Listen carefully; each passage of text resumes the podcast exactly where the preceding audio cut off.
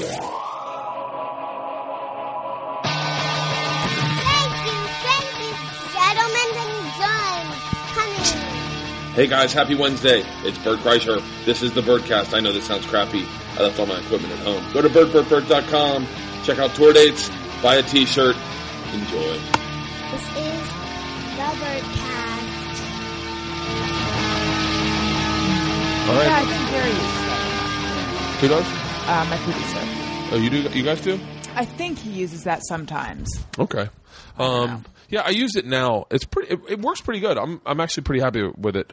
We're talking to Alison Rosen, everybody. Hello, everyone. Your new best friend. That's right. I'm excited to be here in the man cave that I've heard so much about. I love that you fucking emailed me, and you were like, "I'm listening to your podcast. I'd love to do it." I was like, "One of the hardest things is getting guests because I'm afraid to reach out to people because I feel weird." See, and I feel weird doing what I did with you, which is like. Essentially asking if I can be on the podcast because my thought is always, well, if they want me on their podcast, they'll just ask. No, that's not how it works. Think about it like this, though. Doug Benson, yeah. I'm friends with. I've been talking to on Twitter like just recently, but now I say this, everyone's going to be like, just fucking ask him. But it's like I feel weird because I know he's busy. Mm-hmm. I felt really weird asking you because I was like, well, you are busy as shit. Like you really are. You've got your podcast. You got Carollas. You're fucking swamped. I was like, I don't want to fucking bother her because I'm only home 2 days a week usually. Right. And then if I call and I'm like, hey, can you fit into my schedule and drive to my house?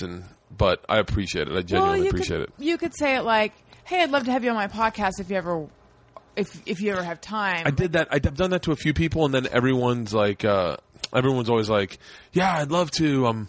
You know, I have a really busy schedule, and mm-hmm. I'm like, yeah, okay. And then I don't want to hound them. I just go, right. Fuck it. But I had such a great conversation with you when I did your podcast that was so seamless that I was like that I was sincerely that's what I wanted my podcast to be like. Oh, like when I did your podcast, thank you. We didn't have to talk like I didn't feel like I had to be funny. I felt like I could just be myself, but it was still funny. Yeah, like I listened to your podcast on when I was on it. I listened to that like 3 or 4 times.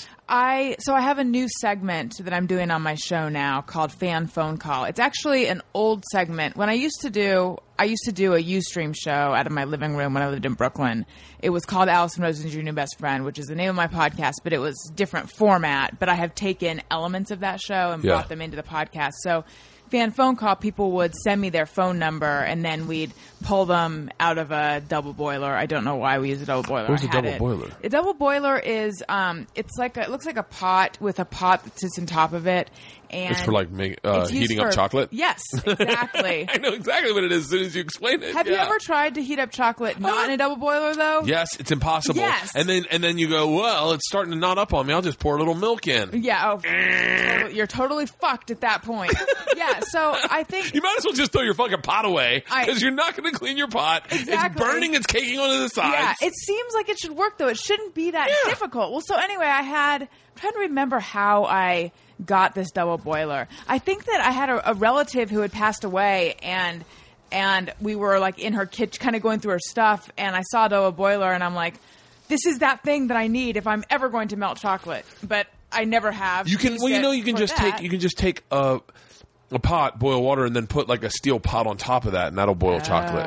That'll melt chocolate. Smart. Yeah. Well, so anyway, I ended up using it as sort of a look at this kitschy receptacle for the phone numbers. And on the show, you know, we'd pull out numbers and then call people, and like half the time they answer and half the time they don't. And that was sort of the fun of it on, you know, when it was a visual show, when it was on Ustream and video. So anyway, I brought that into the show now. We don't pull the numbers out of anything wacky, but we still randomly call people for Fan Phone Call. And the woman that I was speaking with yesterday for Fan Phone Call said that her favorite episode ever of my show was the one that you were on. Really? She listened to it more than once. I listen to good episodes more than once. Like I listen to either that or I listen to episodes that people talk about me on more than once. Yeah. I'm obsessive about that. Like really? If someone's like, dude, you should hear what they said about you on this. I get like. It's something even if it's good or bad? I recently stopped. Here's the thing. Like I had this feeling. I was like, you know, if I don't read it on the internet, it doesn't exist. I know. It's so great. It's the greatest feeling to know. So I just stopped reading my @ replies Like, almost entirely. And then I read them when I wake up, because I figure, fuck it, it's a nice way to wake up. And I reply to, like, the first, like, whatever, like, five or recent. And I'll be like, you know, tell them whatever information they need. And I'll check it from time, but I don't look at the way I used to. I used to be obsessive and be like, and it's always usually like 98% good, but man, that 2% fucking kicks in the dick. I know. See, I've stopped going to message boards. I've never went to a message board in my life. I didn't know. I never understood message boards. To this day, I don't understand how they work, in the sense that I know that, like, you need to register, and then I did one message board. It is an alternative comedy message board that someone said I needed to get on, and I forget the name of it. But I signed up, and I gave my real name, because I was like, well, of course, that's who I am. Yeah. Well, in my head, I'm like, I'm never going to remember, like, Zany Boy 235. Like, right. I'm only going to remember Bert Kreischer. Uh-huh. So I put in Bert Kreischer, and then I was like, well, I don't want to fucking post anything. People know I fucking wrote it. And then I was like, oh, I fucked this up. But I never understood. It's like general, and then today's show or something. Like, yeah, there's different topics. Yeah. Did you used to read message boards? Yeah, I used to read. Yeah, I used to. Well, I used to do what so many of us do, which is just Google my name and then go look. And so I used to read. Did you ever Google your name and then Google the thing you were afraid people were calling you, and then seeing if that showed up? I'm trying to think if I've ever done that. Like, that's what I would do. I would type in Bert Kreischer and then start writing the word of the thing I was afraid people were saying, like, hack or not funny, or like sucks, or those are bland ones. Of course, I could get more specific, but I won't, because people start typing that in, and then they wouldn't come up and be like, thank God, that's my fucking one fear. I think a long time ago I did type in Alison Rosen fat, because that's my, because I used to be pretty heavy. So how heavy? There was a lot of me. I mean, I don't like, you know, the less than 200, but not that much less. Really? Yeah. Are you shitting me? Mm-hmm. How old? I mean, I was a chubby kid. Yeah. And I wasn't that weight as a kid. Jewish? But yeah. Okay. I was a chubby kid, and then my weight went up and down. I mean, the first diet I ever went on was the summer in between 6th and 7th grade. I lost 20 pounds. What the fuck is it like, the diet in 6th grade? It was hard, because I had to, like, I'm not someone who eats a ton. I'm someone who has a shitty metabolism. And I know that people don't believe that exists, but to them I say, fuck you, it does exist. In the same way that there can be someone who's a beanpole and who's like, I can eat whatever I want and nothing sticks. There are if those people exist, then the opposite has to. Right. There are people who, it's just like their body their body equilibrium is kind of heavy, you know? Yeah. So, although it has gotten better as I've gotten older. But yeah, in 6th grade, my dad's a doctor, so he kind of monitored it, because he was worried about just the idea of, here's this kid who's eating, I think it was like 600 calories a day or something. Are you serious? Yeah. Because to put that in perspective, I was on a diet recently. I lost like 35 pounds. Congratulations. Oh, thank you. My diet was, it wasn't even a diet. It was it was a cleanse. Mm-hmm. I did a cleanse where I did a juice in the morning. I've talked about this ad nauseum. It's called the Clean Program. Juice in the morning with some proteins and stuff. Snack, like a rice cake with almond butter, then lean protein and green for lunch, snack with like almond butter and rice cake, and then juice at night, and then in between the two. But that we're talking juice, and then nothing, and then a little tiny meal, and that was like 1,200 calories. Yeah. Like 600 calories is fucking nothing. Yeah. I mean, well, that's when I was a kid. Now it's not. Do you still diet? I diet constant. I mean, it's constant. I'm like, but here's the thing. I feel like every woman says that. Like, I feel like that's just what it is to be a woman, is to have, well, I'm sure there's exceptions. I don't think this is a healthy way to be. It just is how I am. I mean, it has to be. My mood is affected so much by stepping on the scale. And it's like, if it's 2 pounds up, then I feel like a bad person. And if it's low, then I'm like, oh, like, I feel like I just won the lottery. And I mean, I'm constantly counting calories and constantly thinking about it, and it just kind of is my way of being. It sucks. Are you afraid to have kids because of that? Actually, no. Although here's the reason why I'm not. I'm not someone who is comfortable wearing really form-fitting clothes, or like, even though I've lost the bulk of the weight, I'm not someone who's like, you know, I'm going to show off my body. I still am not, you know, entirely comfortable like in my skin. So I like to put stuff on top of my skin, like clothing. So it's not like, so oh, you're shit. Not a naked walker around the house person. Actually, I am. Really? Yes. That's the funny thing. I'm totally fine, like, being naked, walking around the house, and having my boyfriend, who I live with, see me that way. It's just that, I mean, I don't present myself to the public wearing a like bare midriff. So in that way, it's not like, oh no, what'll happen when I lose my figure if I have a kid. But what I am afraid of is the idea that I might be like, you know what, fuck it. I'm going to gain weight anyway. I may as well just eat whatever I want. And then it'll be like 80 pounds later, you know? Well, no. I think that's the,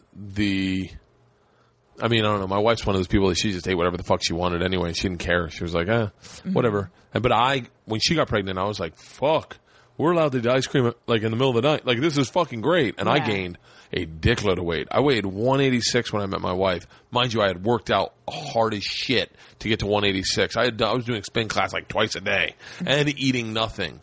But being healthy, but I was also drinking like a fish. But then my wife got pregnant. I just fucking ballooned up. I was like, that does it. Mm-hmm. And then it took it up until recently for me to lose the weight, because I was like, cause I also didn't care. It's like, as a male comedian, it was okay. It's okay to be 245. Yeah, you're almost funnier at 245 than you are at 200. Because at 200, if I rip my shirt off on stage, which I happen to do a lot, fucking it's like, now it's like not that funny. It's like, okay, we get it. Right. You kind of work out, but you're not in great shape like that. Yeah. But when you're 245, you do it. Everyone's like, look at that fat fuck. Right. Well, it's like I did Doug Benson's movie interruption podcast. I'm so bad on that show, by the way. I am so fucking bad. Are you talking about Doug Loves Movies, or are you talking about Doug Loves Movies? That? I've never done Doug's. I mean, I'd be even worse on Doug's interruption. You did Doug's interruption show? No. Okay, so he has the Benson interruption, which is stand-up comedians. That's what I'm thinking of. No, I did the movie interruption, which is where he invites four guests to watch a movie with him, and there's a whole audience watching the movie, and then you interrupt the movie. So like, you make jokes during the movie. Yeah. And we did Love Actually, and it was me, Doug, Rory Scovel, and Zach Galifianakis. Oh, Jesus Christ. And first of all, I will say this.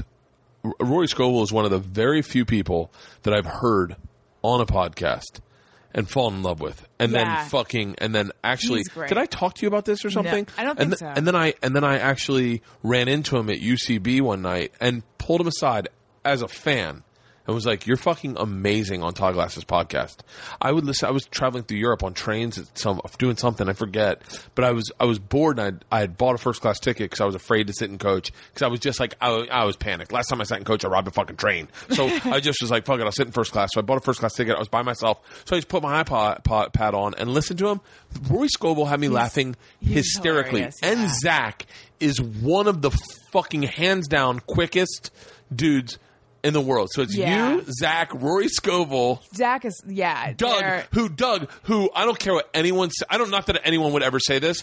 Doug, seriously, is one of the fastest fucking comic wits I've ever hung out with. I know. And it's crazy because pot does not affect his speed at all. No, not at all. And maybe there's a lot of people where that's the case, but I'm certainly not one of them. I mean, when I'm stoned, which I haven't been in a long time because I just don't enjoy it, I'm like, this is what it would be like to be really dumb. This must be the experience of being really stupid. I think I would be in that moment, and I would be assessing how much I wasn't talking. Yeah, yeah. As opposed to enjoying it. Right. Well, so anyway, Zach made a joke that I had been thinking of making, and this is during the movie interruption. Yeah. And the funny thing is that then I had Rory on my show, and I think he might have said that he had been thinking of making it too. And I listened to you and Rory. Oh, you did? Okay. On yours, that's where I'm fucking... Okay, keep going. Yeah. I don't remember this, but keep going. And so anyway, what it was Zach took a bag of M&Ms or something and held the microphone near it, and then for the longest time was just opening... Like, he was being that person who's opening hard candy at the movies, you know? But for the longest time... So it became funnier and funnier, just all the crinkling. And then he, ate one and just went... But he just dragged it out, and it was hilarious. But I had actually been thinking of doing that as well. And it occurred to me, for some reason, I think that it's much funnier if Zach does it than if I do it. And that's to the point of what you're saying about how if you're at 2:45, maybe people thought you were funnier. You didn't say that exactly. No, yeah, I know, right. No. Thing, like, somehow if I make that joke, it's like I think people don't quite know how to take it, whereas with Zach, you know – maybe they're just familiar with him and not familiar with him. I know what you're saying. Zach did something on radio one time. I hate to fuck. I don't mind. I'm so self-conscious of talking about other people on this show because so many people obsess about talking about anyone. But yeah. I will say, Zach did something on radio one time that I thought was the funniest thing I'd ever heard in my entire life. They called in for a radio interview, and they called and someone answered the phone, and they were like, hello? And they're like, yeah, we're calling for Zach Galifianakis. This is on air. Mm-hmm. And they're like, he's like, who? And they're like, Zach Galifianakis. And he's like, hold on. And he goes, Zach! And then all of a sudden you hear a chainsaw, like aggressively. And you hear Zach going, who is it? And it's like, I don't know. And he's like, come on, I can't talk. Like, but it's Zach. And then he turns the chainsaw off, and it was just so visually, I was lost. I was in this little theater of comedy that he had created in my brain. And he was like, hello? And they're like, Zach, hey, it's, whatever. We're calling in. We have a phone interview. And he's like, I'm building a treehouse. And they're like, excuse me? He's like, I'm building a treehouse right now. And this starts up the chainsaw. And they're like, Zach. It wasn't a bit they had rehearsed, but It was a bit he was doing to them. Right. That I was like, that consistently to the point where I was like, that is such the idea that like the closest thing I've ever come to doing, to being not even that funny, but like the closest thing I've ever done to anything like that, I was doing when you do the morning tours for your hour special, mm-hmm. You have to do 4 minutes and 4 minutes and 4 minutes. And one morning my daughter walked in and she was like, Daddy. And I was like, hey, baby. And they're like, is that your daughter? And I just went like this. I went, shut up. And I go, yeah, don't worry. She won't be a problem. And but they didn't think it was funny. They were like, Did you shoot your kid? And I was like, no, I'm like, but you're like, they didn't realize it was. But when Zach does it, they didn't get it. But then when Zach does it, you're like, you get it. I know what you're saying. Yeah, yeah. And what is that though? Is that because of the personality he's cultivated, or is that the way he looks? Is it the way he sounds? I think, in knowing Zach the small amount that I do, and I only say that. I've known him for a very long time, but I don't hang out with him the way a lot of those dudes do. I don't hang out with anybody. I don't have any friends. I have fucking like 3 friends. but it's just called being a grown-up. I'm always shocked when these guys have like fucking 40 friends. I'm like, wait, don't you hang out with your wife and kids? Like the closest thing I have to friends is this podcast. This is the best thing that ever happened to me because I'm fucking hanging out with a ton of people. So, but Zach, I think everything in Zach's life is a fucking joke. I think he sees everything as fucking hilarious. I remember when I first met him, he was staying at the Gramercy Park Hotel. Mm-hmm. Me, him, and Nick Swardson and some girls went up to his room, and he took me on I think we got high, but he took me on a very extensive tour of his room. like he was like I remember at one point we were standing in the bathroom and he was explaining how great that bathroom was, and I was high, he was high as shit. Uh-huh. And I remember sitting there going, is he fucking with me? Like, am I supposed to be earnestly believing that this is the reason this is the best bathroom is because it's got a bottle opener in it? Because he kept saying, it's got a fucking bottle opener. And I was like, yeah, I think this is almost pre-Zach with the beard. Yeah. So like, but yeah, everything he does, in my opinion, he's someone that woke me up out of a dead sleep. I was listening to him on Nerdist, I want to say, maybe Nerdist, and he was talking about going to the Getty with his brother, and they took mushrooms, and he was reading a sign that he said, "Why shouldn't you touch the marble?" And I fucking. That's all he said, and I woke up. I literally got up out of bed and started laughing hysterically. Yeah. Those moments for me. Are like, But there's things like, that people can say and you can get away with, and when Adam had that drama that recently when his book's coming out, in a weird way he kind of came out fucking unscathed. I'm sure. I'm sure he dealt with it emotionally, but like he kind of fucking like, in my opinion, I looked at it and I was like, he kind of walked right through it, and he was like, he walked over the coals and went, my feet are fine. yeah, I definitely walked on fire, but my feet are fine. Mm-hmm. Like, there are dudes who can say things and just kind of get to the other side and you don't have to worry about it. Like, I mean, I really thought that was going to happen with Tracy Morgan when he did the stuff about the gay son. Yeah. But it seems like, yeah, I sometimes... There's this discrepancy between how much we all worry and how much anything ever affects anyone ever.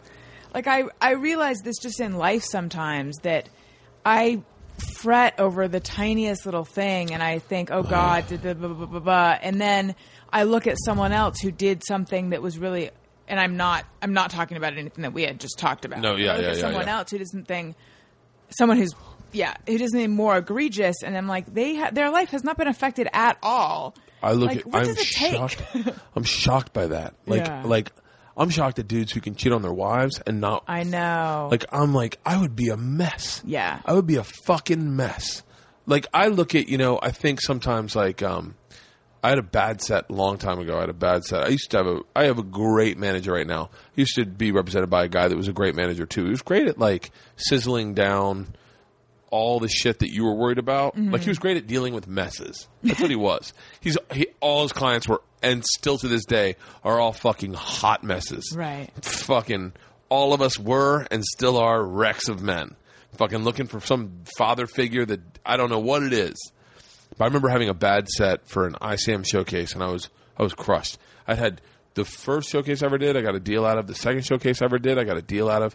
Third showcase, I bombed. And I remember for like 2 days, I was fucked up. I was like, I bombed. I mean, like, what the fuck? I bombed. Yeah. And I remember he called me. Barry Katz, I'll tell you who he is. He's a great guy. I wondered if that's who it was when you said that every one of his clients are messes. Well, just because I know of him as someone who dispenses advice a lot. He does. I know that basically just through Jay Moore's podcast.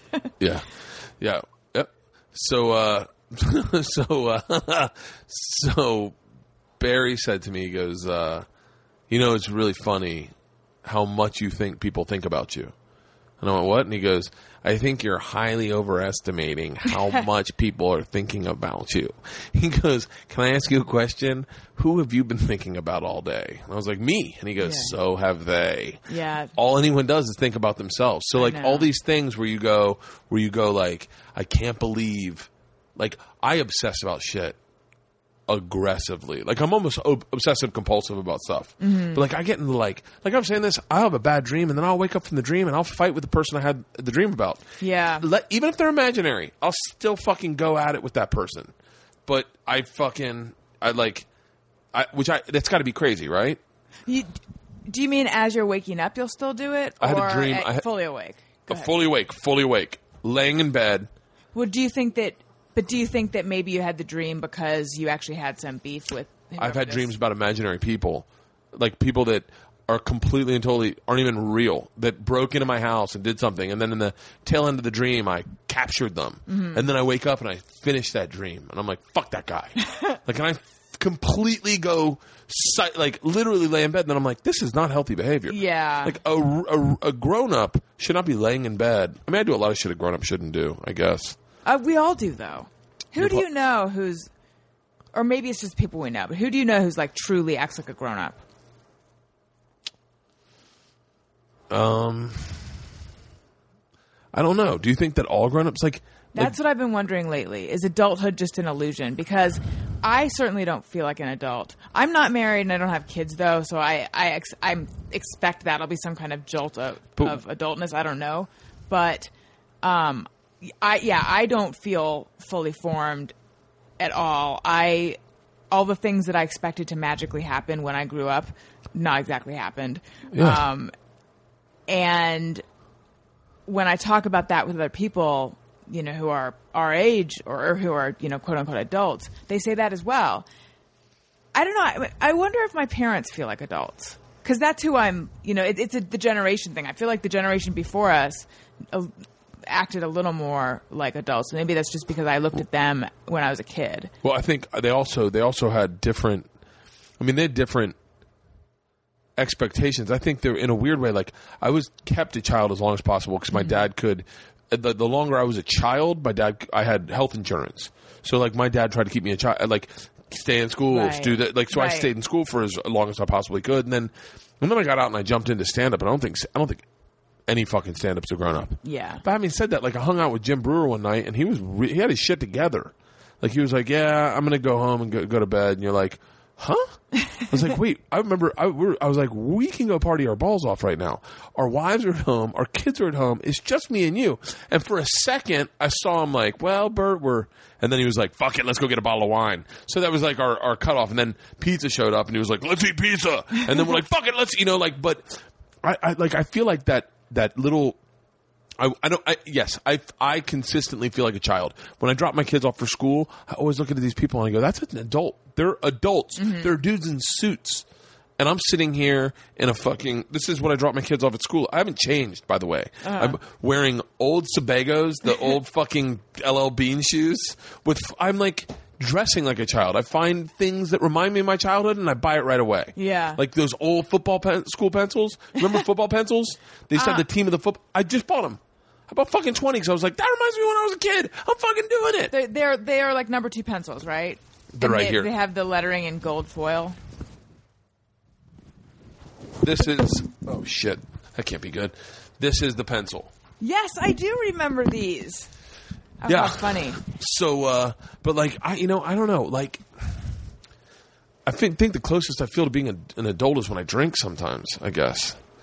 Why? Because I don't know. That seems like a manly thing to do. Have a glass of whiskey. You know, at the end of the day, I guess I'll have a whiskey. I feel like an adult when I go to the gynecologist. Not really. I mean, yes, but. How old were you when you first started going to the gynecologist? Oh, gosh. This is actually a funny story. So. When I was 16, I was dating this guy, and it was kind of like the first – I don't know if he was ever really my boyfriend, but maybe I'll say my first boyfriend, or the first guy that my parents knew about that I was actually seeing. And my dad's a doctor. And what kind of doctor? General practice. I thought you were going to say abortion. That would have been so great if you're like abortion doctor. A baby killer, yeah. I want to add that I was making a joke. I don't really think abortion doctors are baby killers. That's why Zach can eat the fucking M&Ms that way. I know. Because he would have said baby killer and just never thought about it again. Yeah. I know. I would have been the same way. I'm the same way because God forbid I fucking look at Twitter tomorrow and they're like, you really think? And you're like, fuck, I was a joke. I know. I heard Janine Garofalo I heard Janine Garofalo on a podcast the other day and she made a joke about Megan's Law. Mm-hmm. Is it Megan's Law when the kid gets kidnapped? Or is that Amber? Amber Alert. But Amber Alert. Megan's Law, I think. Megan's Law is not sleeping with kids or something. I'm getting it. I forget, yeah. An adult would know this. Amber Alert. She was talking about Amber Alert and how that Nancy Grace only likes white kids getting kidnapped. She goes, how come there's not a Tamika alert? And I laughed, right? And then she went, I'm sorry if that's offensive to anyone. I was like, man, you got to get back on your game, MJG. She was funny as fucking shit. Still is. I just saw her recent hour and fucking floored me. She is great. She is fucking amazing, but that bothered me. I was like, just fucking say your joke. You weren't being mean. Right, go back. You're at the gynecologist. You're 16. Yeah, yeah. Your dad is not an abortion doctor. So he general practice, but I think he my dad's older. He'd already retired at that point. Or this is what they told me. They're like, he's been out of the game for a while and doesn't know the latest on STDs and stuff like that. So they want me to go, like, what was new other than AIDS? Yeah, I don't know. The whole thing is suspicious. So they wanted me to go to Fritz. That's not what he went by, but that was his first name. Wait, did he know your dad? Yeah, it was my mom. It was the guy who had delivered my sister. It was my mom's gynecologist, and it was someone my dad knew had worked with, or alongside, not literally, and they wanted me to just sit down with him and sort of have him. Tell me whatever I needed to know to stay safe or something. Yeah. And so I agree. I didn't really feel like I had a choice though. And by the way, I was a virgin at this point and I knew that I wasn't ready. I mean, I'd already had this discussion with the guy. Yeah. Where I'd said, I'm not ready and I don't know how long it's going to take for me to be ready and I may never be ready. I don't know if I actually said that to him, but You never say that to a guy. That's like, no, I know. You're never going to be able to afford this car. Yeah. Oh, I might as well go to a different fucking parking lot. Right. He wouldn't have stuck around anyway, though. If I heard that when I was fucking 17, 16, I would have been like, all right, I tap out. Right. It's good talking to you, Allison. Let's talk to Jenny. I know. I think that I by the way, I just used real names in my life. I dated a girl named Allison Williams when I was 16, and then I went to Jenny because Allison was like, said, I'm not ready. That wasn't the Allison Williams that's Brian Williams' daughter on Girls now, right? No. Okay. Now she's Alison. I don't know. I forgot her new last name, but I started recently. Mm-hmm. I'm writing a book, and I wrote an article. I'm really distracting for your story, and which is more interesting than this. No, I'm writing a book about, and I'm one of the chapters I was covering was about losing my virginity, about this subject, particularly. And I saw her at my show at Tampa, and I said, "Oh my God, I'm writing about you right now." Oh, I bet she knows that? There's only one period in her life that we shared, and she's like, "Oh my!" And then I realized her husband's next to her, and her face dropped, and she was like, "What are you writing about? You know, I have 3 children." And I was like, "Oh, never mind." So keep going. So okay. So anyway, you go to Fritz. So he said to me that. All these girls are coming in with warts on the back of their throat because you can get that from, like, he gave me the biggest load of what turned out to be shit because, and he also said, I remember, and this is a visual, so he's like, and also anal sex, and he put his finger up in the air and he wagged it back and forth. Just don't do it. And I was like, anal sex? I'm not even ready to have vaginal sex. And he's like, now when you're ready to have sex, I want you to call me before you do anything. Call me, and then we'll put you on the pill. And I'll talk you off the ledge? Yeah. Well, he wanted me to go on the pill. It's Allison. It's prom. I need help. I know. What the fuck? He's about to stick it in. And we're thinking about anal. Yeah. And then you can see him like sit up in bed, put his glasses on. Give me a second. Nan, I've got to talk Allison off the ledge. He's about to have anal. Yeah, so he wanted to put me on the pill before I had anal sex. Put me on the pill before I had sex. Oh, and God. The whole thing, I was just like, afterwards, there were so many other things. And afterwards I left just feeling like I felt like I'd been reduced to a 6-year-old. Like I already wasn't ready to have sex, and now I can tack on another 10 years to when I'll be ready. Everything got so It's become so complicated. Like I didn't want to have to include Fritz in my decision and the whole going on the pill thing. It was like I was going to practice safe sex by using a condom, and now he's made it seem like that's not good enough. And the whole thing is just so horrible. But dip it in bleach first, and definitely don't. I would almost get fucked in the ass to spite him. And be like, it's not that bad, Fritz. Like, how great would it be? How great would it be to have a time machine, go back to that day as you now today, God, informed, and just fucking pick that sore when he goes anal. Don't do it. And you're like, hold on. But can I get pregnant from anal? And him be like, no. I said don't do it. And you're like, but am I still a virgin? If I do anal, and they're like, wait, I already said don't do it. And you're like, I have some questions. Before we wipe it off the slate, let's talk it through. See, that's the thing, is that he treated me like I was someone who would have acted that way, as opposed to what I was, which was like a very timid, conscientious kid. What kind of conversation did your dad have with the guys? Like, well, that's the thing that so anyway, here's the thing, though. So fast forward like 5 years, or I don't know how long, a long time after that, when I was with the guy who I lost my virginity to. I lost my virginity at 20 and a half. Jesus Christ. Yeah, so I waited a while. So God, how do I instill that in my daughters? Scare the shit out of them and make sure they're fat. And make sure they're fat. Fatten them up and then scare the shit out of them. So anyway, I had some, like, I had a sore throat, and I looked in the mirror and I saw like a couple white dots. I'm like, oh no. So I went to Fritz, showed him, and he's like, oh, I don't know what that is. You have to go to an ear, nose, and throat doctor. And then now my gynecologist, who's nice and good and non-judgmental and not the dick that he was, is like, oh yeah, the idea of warts in the back of the throat, this is what she said, it's a non-issue. Again, I don't know if it exists or not, but it's a non-issue. I mean, I don't need to be worried about it. And this guy had scared the shit out of me about that. So this is one. I think there's a few things where with my parents, I feel like, what the fuck? Were you the youngest? No, I'm the. Well, okay. So I have older half brothers from my dad's first marriage. Okay. My parents are are still together, and I'm their oldest, and then I have a younger sister. Okay. I'm the first daughter, though. So my mom concedes that maybe he misunderstood what they were asking. Like, I don't think they explicitly said to him, can you please scare the shit out of her and send her into therapy for a few more years? But I think that they'll admit that maybe he misunderstood.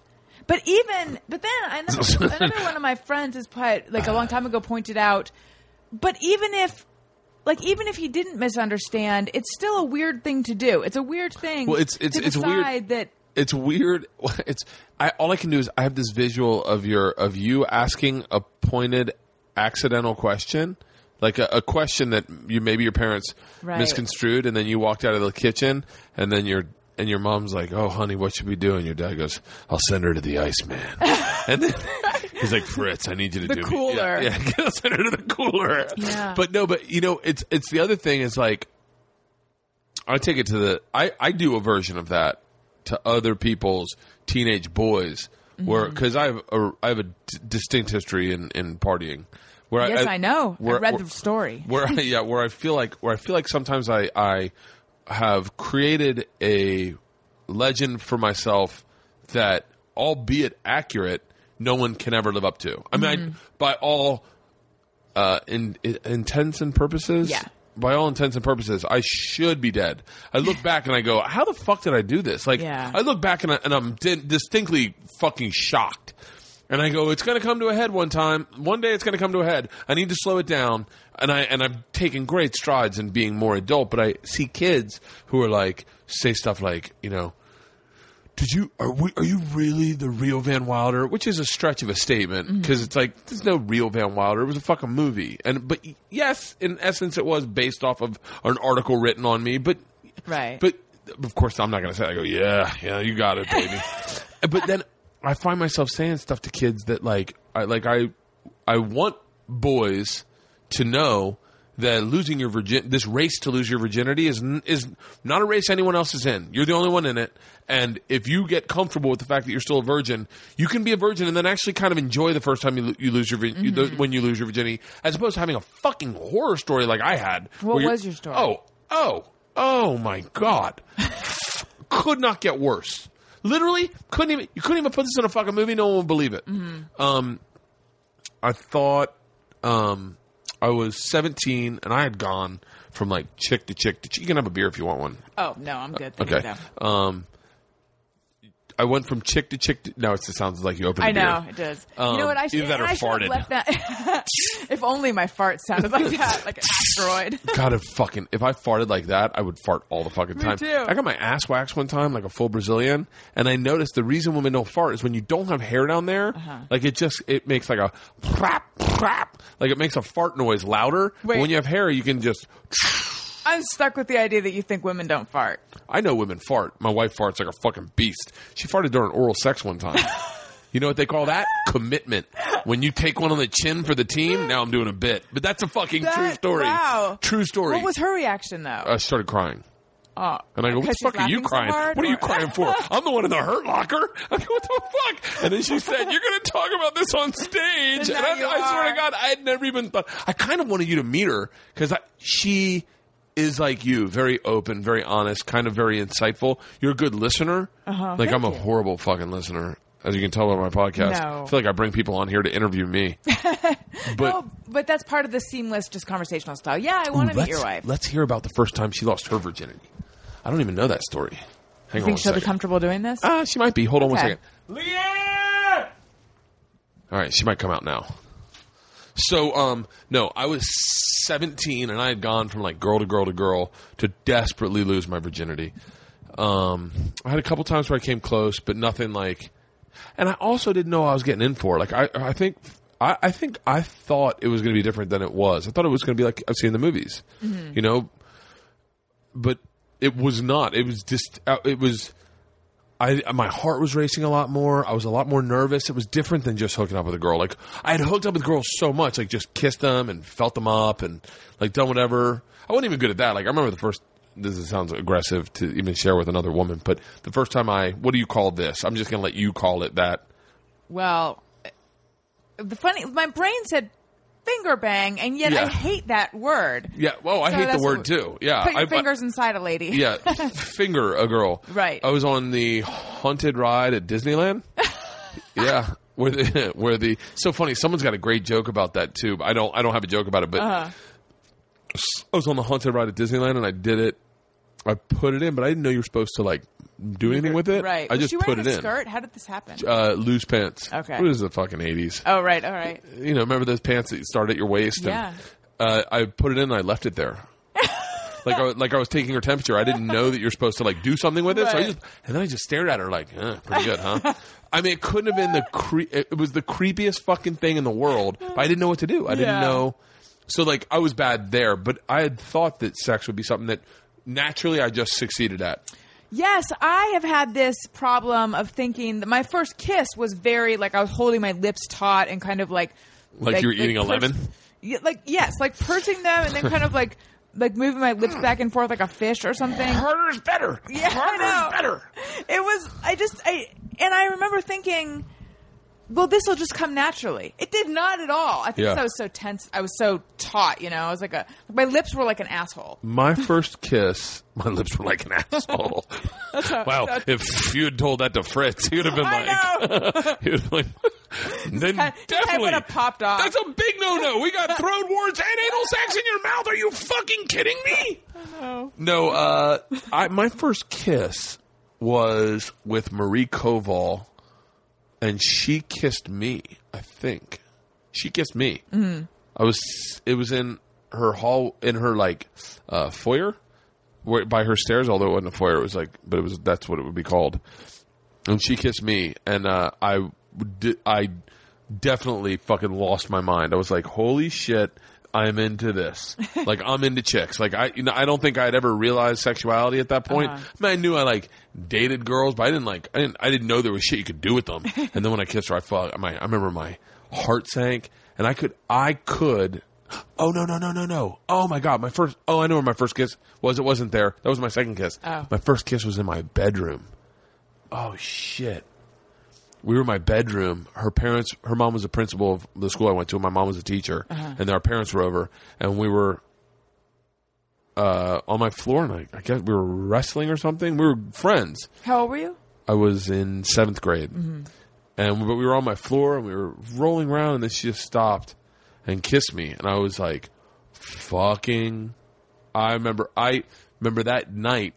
I could think about the moment, my heart would drop again. Yes, I would have that. I remember those early moments, thinking about them and having a whole feeling it all over my body. Now I don't Now I think I can think about things about my wife and I'll get I'll be yeah.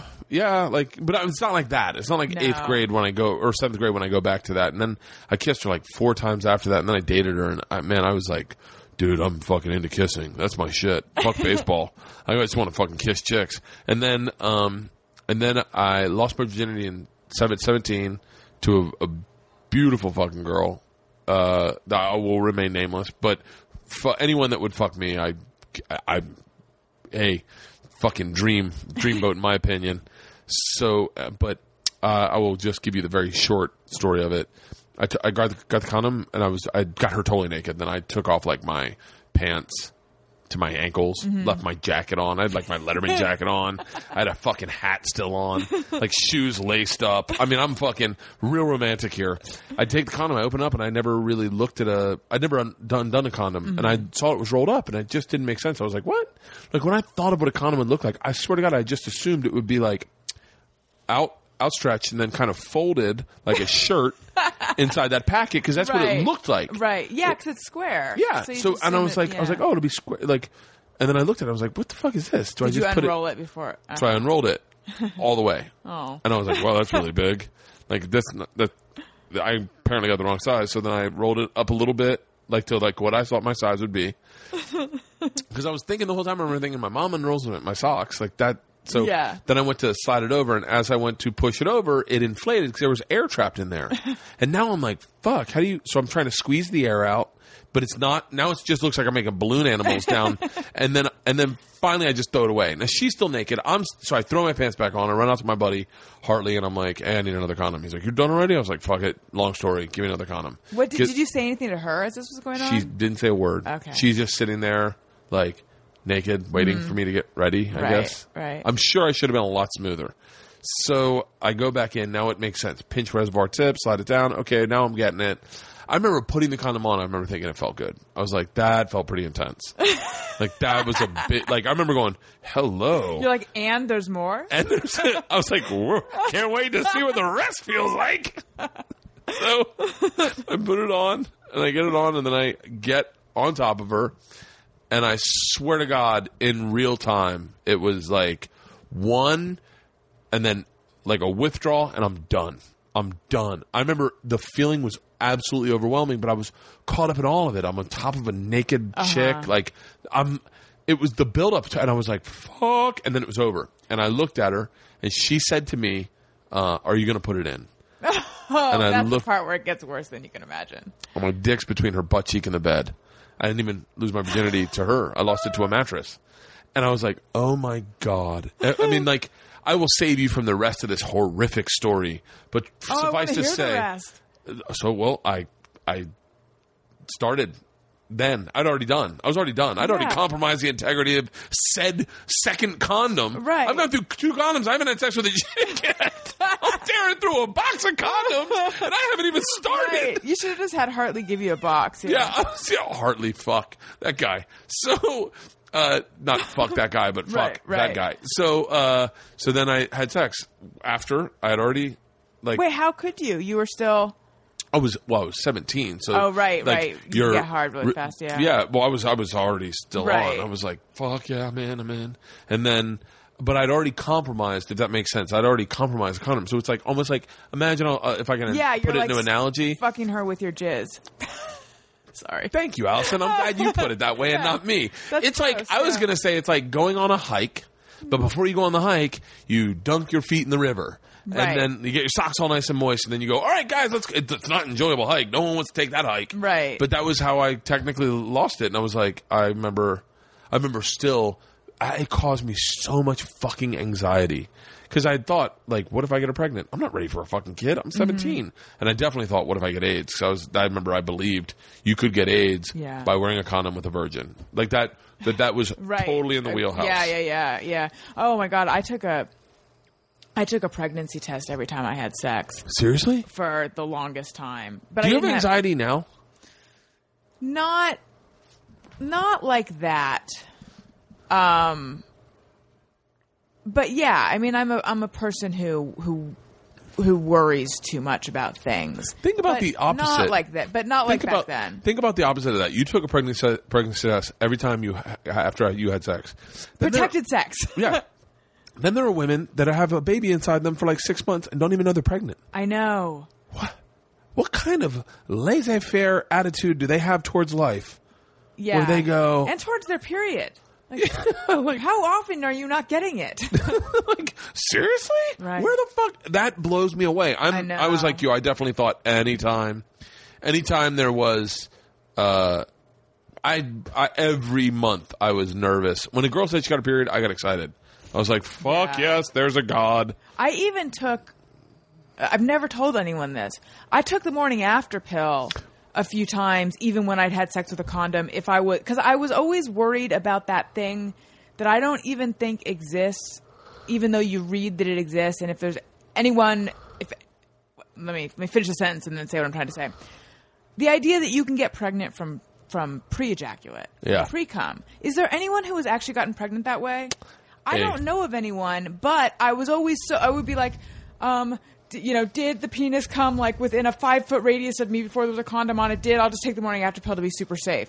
Jesus, no! Let me tell you something. I straight up blew loads of my wife for like 6 months, and we couldn't get pregnant. Well, so I was like, that is the irony is that I, I'll probably start trying to get pregnant like relatively. I don't know, maybe.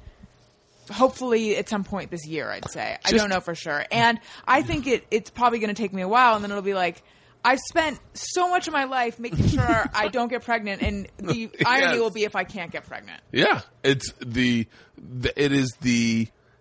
is irony. Mm-hmm. Is that irony, or is that just – that is irony, right? I think that – yeah. It's ironic that I don't know. You definitely will have a hard time getting pregnant because you're white. That is like white people. Well, I'm also 37. Yeah, but I'm telling you when I say that, like, I remember hearing one of my black friends was making fun of the fact that white people have a hard time getting pregnant.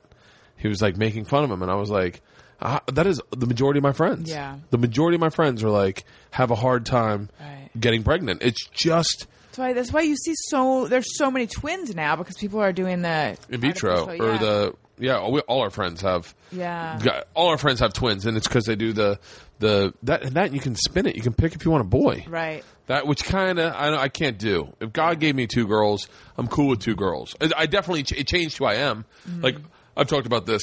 I talked about this, and then had an anxiety attack because I talked about it. Because I was like, I don't want people to misconstrue what I said. But I can relate to that. Yeah, I have had to make big changes in my lifestyle in that I don't wear underwear regularly. Like mm-hmm. When I wear pants, I don't wear underwear. But for the longest time, when I slept, I just slept naked. But it got to a point where my daughters were of the age where I couldn't just be a naked dude in the house. Yeah. Like that was not cool. And I started having to wear underwear everywhere. And then I started to have to like change in my closet because I don't want them to walk in on me naked. And now I have to take shits with the door locked. Like everyone else takes shits with the door wide open, but I've got to lock it like I'm a fecal freak. Like it changes parts of your personality. Mm-hmm. But I'm cool with it because I don't want my daughters to be screwed up. Right. Like the last time I talked about it, I kind of made a glancing like I can't walk around the house naked. Like, and I'm sure everyone heard it. Like, he just is shoving his dick in everyone's face. I'm not. I'm just a regular human being who's living in a house that's, you've seen female the size of my house with female dominated, with dogs and cats and fucking. Someone comes. You have an aunt come over. You definitely put on underwear. But when you're in your own house, if you're gonna walk to the bathroom to take a shower, and the towels are over there, you're not gonna like. Walk to go get a towel, then walk back to your room, then take your pants off, put the towel on, then walk over here. Yeah. Like, you're just going to fucking walk get the towel. But that's one of the things I hate the most about if I'm – it may sound like there's a ton of things I hate. But if I'm staying at my parents' house because they live in Orange County and the Adam Carolla Show does shows down in Orange County. So oftentimes just because of traffic and whatnot, I'll go down a little bit early and then I'll spend the night. Yeah. And – if I have to, and then we did like a series of shows down there. And if I have to stay there for a number of nights, I begin to get so agitated over having to, put my clothes back on in between the bathroom and the room I stay in. And I don't know why. I don't know why that. No, it's because because you establish independence in a weird way. Your nudity defines your independence, right? Because you all of a sudden like you become this. Like a college student or whatever, you get a job or and then you get your own place and you're like, fuck it, I'm going to sit on the couch in my underwear and watch TV. Yeah. And then you're like, and then I remember when I first started sleeping naked and I was like, this is a brand new freedom. Like I just had never done it. And then I was like, I started getting drunk and passing out naked. I was like, and then I was like, this is in college. And I was like, fuck it. I sleep naked. I am that guy. I'm putting that stamp on that is my passport. I'm a naked sleeper. And I was like, and then I stopped wearing underwear altogether and I haven't owned underwear. My daughters and wife went out and bought me underwear, but they bought me like gay pool boy underwear with there's underwear with a chunk in the center. A chunk.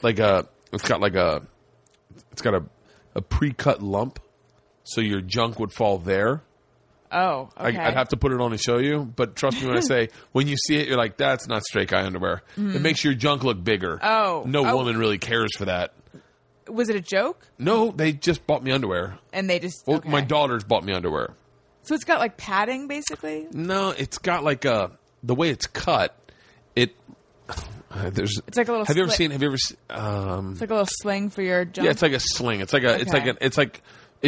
guess it's the underwear they sell in West Hollywood. And that's where my daughters. There you go. My daughters got it at a Target in West Hollywood, and it was like And so they got it for me. They were like, Daddy doesn't have underwear. We should get him underwear. Mm-hmm. And not, this is well before I started wearing it. Right. Because I was like, I'm not wearing that shit. But yeah, but like, I've definitely gone through massive changes after having little girls. Mm-hmm. I've become a lot more of a feminist. Not that I'm a feminist per se, but I definitely get more defensive of women's. Good. I feel like that's how it should be. Yeah. Yeah. Yeah. It should. Yeah, it should. I don't know. I don't really have an argument, but I definitely like I like. You obviously want a certain thing for your daughters. Yeah.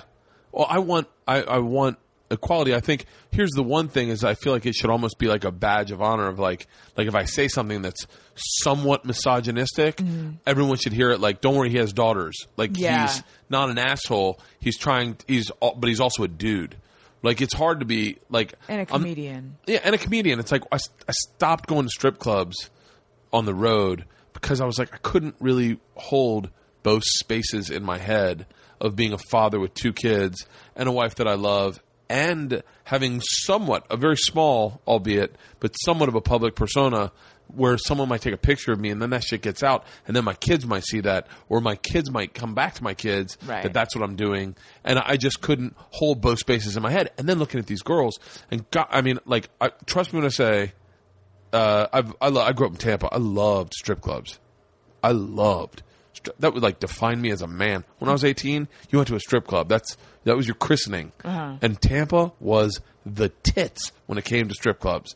I'm talking, they had to put in laws into place in Tampa. Tampa was like that was like where they started prohibition in strip clubs. So like, I wore that as a badge. I knew how to run. I loved strip clubs, but man, I just, I don't know. And then I look at these strippers and I'm like, that's just a chick that wants to have a cool conversation.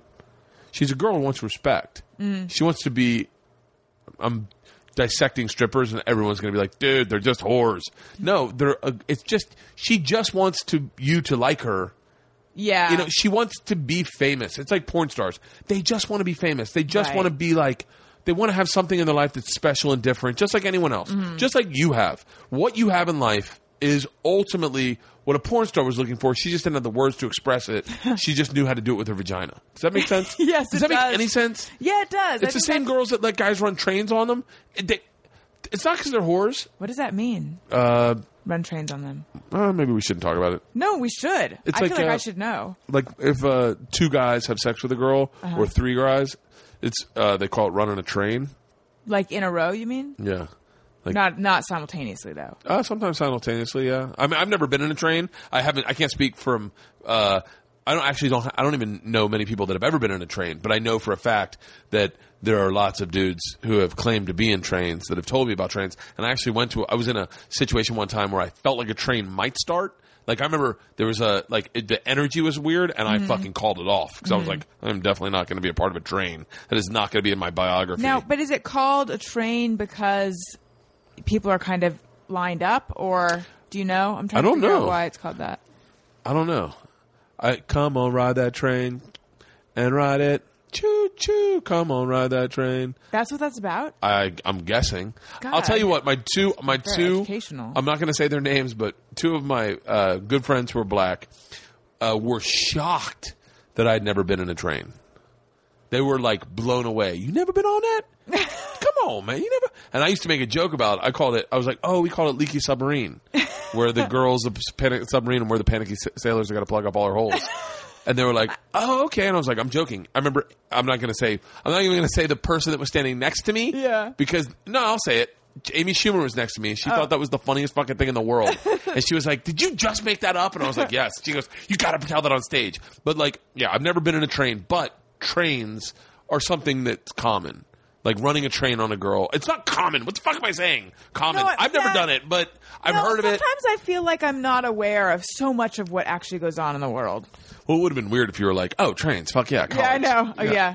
Trains, just don't do it. That's what Fritz would have said about that. Fritz would have been like, and don't let dudes run trains on you in spring break. Listen, let me tell you something. If a guy wants to put his finger in your mouth while they're making love, that's fine. That's fine. That's acceptable. No, trains are like, yeah, I don't know. How do we get on this conversation? We were you were saying that porn stars want to do what I do, just they do it with their vagina. Yeah. And then you were saying like the women who let guys run trains on them, and then I said, what is that? Yeah. I mean, I respect porn stars for what, you know, everyone's got to make a living. You got to do what you got to do. But ultimately, if you could, I would venture to say that at the age of 18, when a woman decides to do porn, which I think is probably the coming out age, if you had just said to them, hey, would you like to host a talk show? Yeah. And gave them the ability to do it, they'd all be like, fuck yeah. I think so. I don't want to run. So, I don't want dudes running trains on me. Right. I would much rather be able to just be myself. Right. And not have to have sex to be myself, I guess. So once you know that and you go to a strip club, you're like, this woman just is trying to fucking make money. And then I'm not going to fucking overthink it. Mm-hmm. If I say that as a father of two daughters, I had a hard time going to strip clubs. I've been since. But I don't I don't get lap dances. Well, because you're probably looking at them thinking that's someone's daughter. Yeah, right? I definitely do. And then one of my friends was like, well, just use it as research. Ask them about their dad and then don't do the shit their dad did. Like, you know. Okay. Yeah. So I was like, oh, good call. Maybe I'll do that. So, so how did you have your daughters? Out of my wife's vagina. Oh, that's how it works. Yeah. Okay. No, but I mean, you said that was it hard for her to get pregnant? No, it was, I really want my wife to come in for this. I'm going to call her right now and see if she comes out. The first one was on accident. We were dating. I hate telling people that too. I don't really share that often, but you're telling secrets. So I'm telling secrets. I've never not told it to anybody, but I hate saying it because then people go, oh, he got her knocked up. He had to marry her. And that's actually not it at all. I'd already bought the ring and I already knew I was going to ask her to marry me. And we were already living together. But she got pregnant during that time. And then I freaked out. I was like, oh, fuck. Like, is this what I want? Because then now it's like I'm thrust into it. Yeah. Yeah. And I was really terrified she couldn't get pregnant. Hey, Georgia, can you send mom to the man cave? Well, we're making brownies right now. But send mom to the man cave. Like, tell her I need her. Okay. All right. Mom, Daddy needs you right now. I told him we're making brownies, but... no, she's on the phone. Okay, just tell her to come out when she can, okay, Georgia? Hello? Hey, can you come out to the man cave when you can? I'm making brownies. Oh, fucking no. Yeah, I know. Can you come out when you can? Yeah. Okay, all right, bye. Love you. Bye-bye.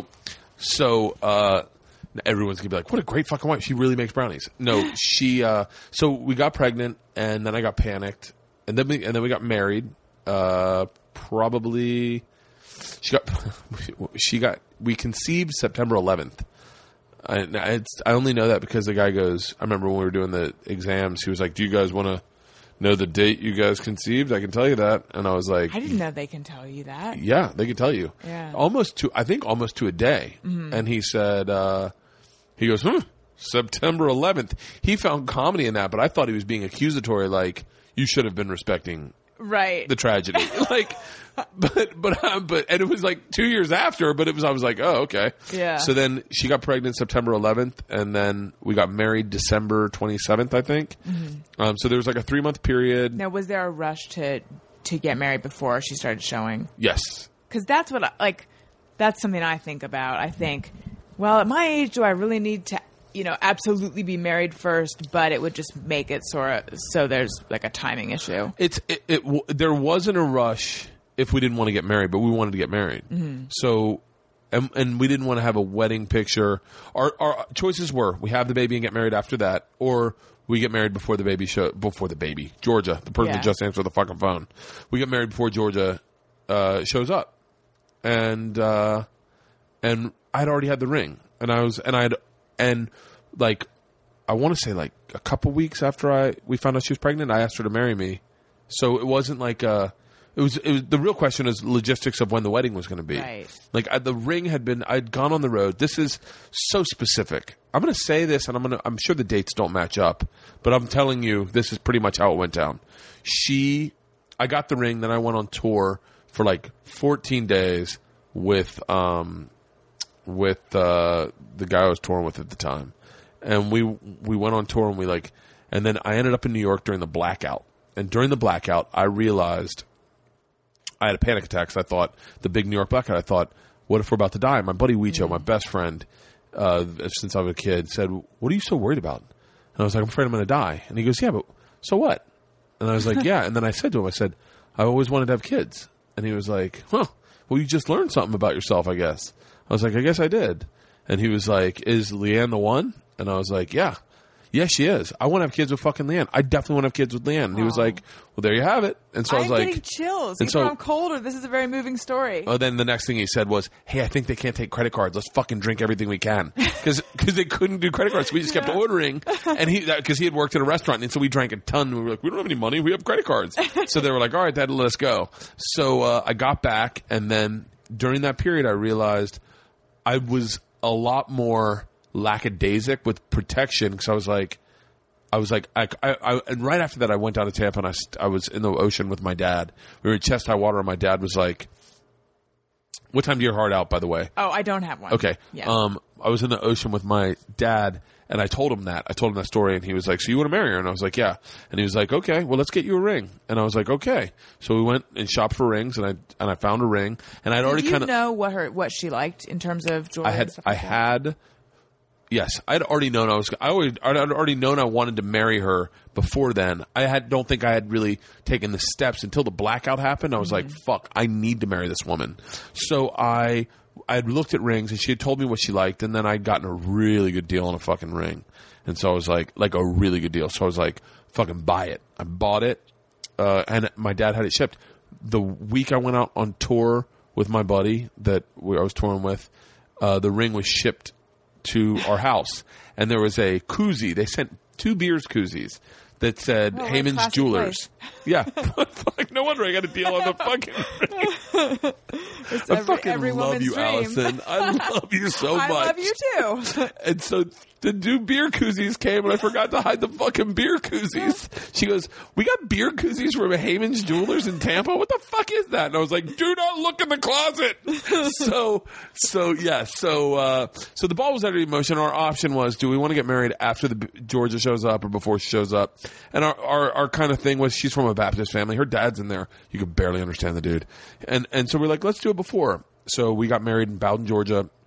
You could either drink or dance at our wedding. That's how Baptist they were. Wow. And I was like, drink. Stop me from dancing, motherfuckers. So, yeah. Wait, why? You can't do both in a Baptist, in that Baptist community, because they believe that both leads to sin. Wow. So you're only allowed one fun thing. Yep. One. Drinking or dancing. And I picked drinking. I was like, who dances sober? Like, right. Who's going to be on the fucking... I never realized. Is that like Baptist wise? She's from a town of 1,200 people. So like when we went into, we went and got our marriage license in I can tell you the city, Carrollton, Georgia. Mm-hmm. Not only did the one, I when just we, farted. No, but you made that sound. Not only did the woman we got our marriage license from know my wife. She had gone to high school together, but on the marriage certificate, license, whatever, the first question, name, second question, occupation, third question, I swear to you on my children's lives right now, are you blood relatives? I swear to God. Does that fast track it if you are? No, that's what I said. I said, what happens if I put yes? Yeah. The girl goes, nothing. I said, well, why do you have that question? Yeah. She goes, well, we just want to know if you is. And I was like, oh my God. I go, what if we is? She goes, I just want to know. And I go, so what do I put for number 3? And she goes, well, is you? I go, I don't think we is. She goes, well, then put that you ain't. I was like, I ain't going to put ain't, because that might mean that we is. But yeah, those, like, that was, and our wedding was fucking beautiful. You know, she comes from a family of very kind of, no one's a millionaire. Mm-hmm. Like they had a lake house, but they built it themselves. Mm-hmm. So like it's very like I'd say salt of the earth or humble, but like no one's rich, no one flaunts it, you know, and no one flaunts anything. It's very like so like our wedding was like she paid for, and everyone came in and cooked meals and brought their meals, and like it was, and they did it like at the church that her grandfather owned, and they put like a carport. Like closed-in carport over the area that it was fucking great. It was so great. That sounds really neat. Yeah, it was really great, and I didn't get too drunk. I like paced myself drinking, and it was one of the fucking coolest. It was great. How long did it take you guys to plan that? I didn't plan a thing. I didn't do anything. I just picked the drinking part. She did it all. Yeah. No, wait. Are you? So see, if I were you, I'd stop using birth control now. If you know you want to get pregnant within a year, right? Well, I don't know. I said that. Is it? Are you sure? Are you with this guy? Yeah, yeah. Okay. I mean, I'm sure. Yeah, we're sure about each other. I threw out the year thing because we were talking about it, and I think he just like in this very like kind of a ginger way was like. Does he have red hair? No, I mean it like gingerly, but actually his hair is reddish. But no, I didn't mean as a ginger would. I don't know if it can. I don't. Maybe I misused it actually. He gingerly was like what is the timeline, baby wise or whatever? You know, I think he just wanted to know like what I was thinking, and I said, well, ideally, you know, if we could start trying to get pregnant. I forget if I said start trying to get pregnant or get pregnant. You know, at some point this year that would be good, but.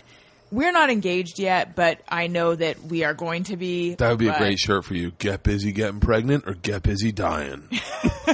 Alison Rosen is your new best friend. See, maybe I should, except that the idea of like, what if I got pregnant? What if you got pregnant tomorrow? Then I don't want. Yeah, see, I don't want that to happen. You don't want it tomorrow. You want it to happen in 9 months. Here's what I do. This is my 2 cents. Okay. It's going to take a while to get pregnant. Yeah, maybe I should just bank on the fact that it's going to take a while and just start. And now. If it doesn't, then it's a blessing. Yeah. Like, that's where you got to look at it. You know, when Leanne got pregnant, I definitely freaked out. But then I remember a good friend of mine, him and his wife had been married for a while, and they had taken their time and said, we want to have our relationship. We don't want to burden it with kids. We want to take our time. And they were a little older than me, maybe like 2 or 3 years older than me, 2 years older than me. Mm-hmm. They were really good friends with Leanne. And then I became really good friends with them. And then during the time when we got pregnant, they had been trying for like a year. And the night we found out we were pregnant, we told them, and we were at their house drinking absinthe. And I told him, and he was like, "Man, we're fucking trying. It's just hard as shit." And then they kept trying and kept trying and kept trying. And then I'll tell you what I'll tell. I don't want to tell you. I'll tell you what he said, but he didn't say it. Like, I don't want to say it, that he said it accusatory towards his relationship. Mm-hmm. But he's like, it's really nice that you almost like go into this relationship knowing you can get pregnant, because it's the whole pregnancy thing causes a lot of stress. Yeah. And I was like, oh yeah, I found out how fast the car could go before I bought it. I was like, fuck yeah, fuck like right. So yeah. Yeah, but, I know that's an incredible stress on, because I actually know a couple right now who's going through that. I don't know. My gynecologist said, the good one. Said, not Fritz. Oh, you should go see Fritz, see what he says. Yeah, I think he might be dead. Are you doing an anal? I have him having like a Boris like accent.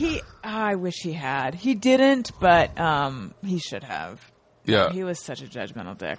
Anyway, no. I mean, I think she said try for 6 months and then go to a fertility doctor. We tried with Isla for, I don't know. I'll say 6 months. Leanne will be like, it was 2. But we tried with Isla for a while because we were like, oh, we want to get pregnant again. And we tried and it didn't happen right away. We were like, shut the fuck up. Yeah. And then tried and then got pregnant. But I'll definitely remember that, you know, with Georgia's birth, when she cried for the first time in the hospital, I was like, I remember thinking to myself, will someone fucking get that? Like, this shouldn't be my responsibility. I was hoping my mom would just miraculously show up and just grab my daughter and take care of it for me. And then you know, have a baby. And then when Isla was born, we were in the hospital. I was in the same position on the cot at the foot of the bed. The baby was off to the right. Leanne was in the bed. And I heard Isla cry. And all I remember thinking is, I can't believe I fucking did this again. I was like, son of a bitch. Now they're up and running, you know, 6 and 8. And it's like having two buddies. They're so cute. The fucking greatest. It's, you know, but like, you know what I love about you is that I would never talk about this shit with very few. Like, when I have friends, like, when other comics come in, we talk about, like, fucking comedy clubs and black cocks and fucking blah, blah, blah. And then I'm talking, like, about emotional shit. But I think the emotional shit, like, is probably more interesting. I mean, on my podcast, this is what I talk about with people a lot. And the reactions are always positive, and people always, I think there's a dearth of that kind of conversation in real life. And my thing is just that I feel like so many people pretend that they don't have any insecurities. So that therefore people who walk around second guessing things or feeling insecure feel like there's something wrong with them. And I think that's bullshit. I think all of us I hope all of us have this side that is, you know, a little more tender and vulnerable, and I think that's why people like hearing people speak from that place. I think so too. I realized all my friends are just men with insecurities. Yeah. Like, yeah. What are you doing? Dude, another thing about kids, their orthodontics is expensive as shit. Like, apparently, look at this. Right now, my daughters are coming to the window of the door of the man cave, and they're making faces, which means the brownies are done. Oh. Leanne should show up in a second. Leanne's had a rough day. The dogs attacked each other. Yeah, she was at the vet twice today. Just a nightmare. Dogs, you know, it's like when people go, oh, I know what it's like to have kids. I have dogs. And you're like, but it's got to be – there is a connection. There is somewhat of a connection when you care about something. Because I came home today and Priscilla was gone. Leanne had taken her to the vet because Priscilla's the rescue? No, Mona's the rescue. Priscilla attacked Mona, and Mona was bleeding. So Leanne had to take Mona to the vet, and then they had to keep her for observation because they were like, you know, we just want to make sure she's totally fine. It was nothing major, but there was blood. So, and Priscilla's a 126-pound bull mastiff. Jeez. Mona's a 16-pound mutt from the barrio, who only understands Spanish. So, they were fighting over 7 pounds of pasta and a bone. Priscilla ate 7 pounds of pasta, and that now it's inflating in her stomach. Uh-huh. It's getting moisture, and so she's getting sick. So then, all of a sudden, I came home from voiceover. I walked in, and Leanne's gone with Priscilla, and I was like, oh, fuck, they're all at the fucking vet. So, I ran to the vet. Panicked. I was like now both my dogs, like, what are we going to do if we have no fucking dogs? So, but everyone's fine. Everyone's back. Everyone's resting. I'm sure right now there are thousands of people on their podcast or listening to this podcast going, thank God. Do you ever feel like you're being boring as shit on your podcast? Do you produce yours?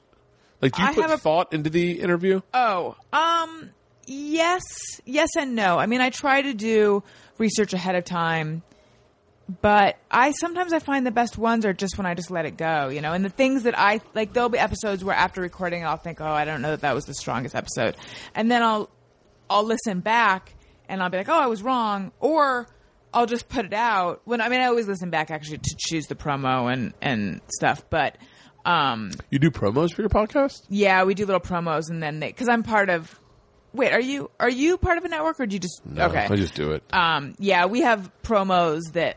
promos for my show go on, The Adam Carolla Show. I also don't do advertising. Oh, you don't? No. I just figured... You know, fans probably like that better. I guess. I mean, not that they'd notice one way or the other, but like I just kind of thought to myself, like, the thing I like about podcasting is that it seems to be free form. It seems to be intimate. And definitely not the second you put an ad in, because the second a podcast starts, the intimacy is there. Right. But I just kind of looked at it like, I don't know. It didn't seem like something I wanted to do. Mm-hmm. I don't want to feel like I have to fucking make sure they're out every week. I don't want to, like, because I'm definitely a money-hungry fucking dude. So, like, I want money. So the second I know I can make money from this, I start maybe putting out a weaker product to an extent. Now, not that I'm putting out a strong product, but right now, like, I'm doing this because I want to. Like, when you emailed me, I was like, fuck yeah, I will talk Allison's goddamn ear off until she fucking says, listen, I got to get pregnant. I'm out of here. but I just want it to be fun. I want it to be enjoyable. You know? Yeah. Yeah. Yeah. I mean, I could see where you would feel like it does change. Do you make a lot of money from podcasting? You know, more than I thought I would. Really? It's actually, which is not, but I mean, maybe I had low expectations, but yeah, I'm happy to say that my podcast has been profitable. Do you have like, do you get access to you're part of the network that is Adam's network, right? ACE? Carolla Digital is Carolla Digital. What's ACE? That was the former name. Okay. Carolla Digital. Yeah. And then you guys have who in that podcast? It's the Adam Carolla podcast, my podcast, and then... Come on in, Leanne. Hi, I'm Allison. Nice to meet you. Here, Leanne, hop on a mic. George, give us 2 seconds. We're talking grown-up stuff. Okay. So... Okay, Isla. So wait, hold on. So Allison's describing... Here, Leanne, talking to Mike to make sure it works. Hello. Talk into it? I am. Okay.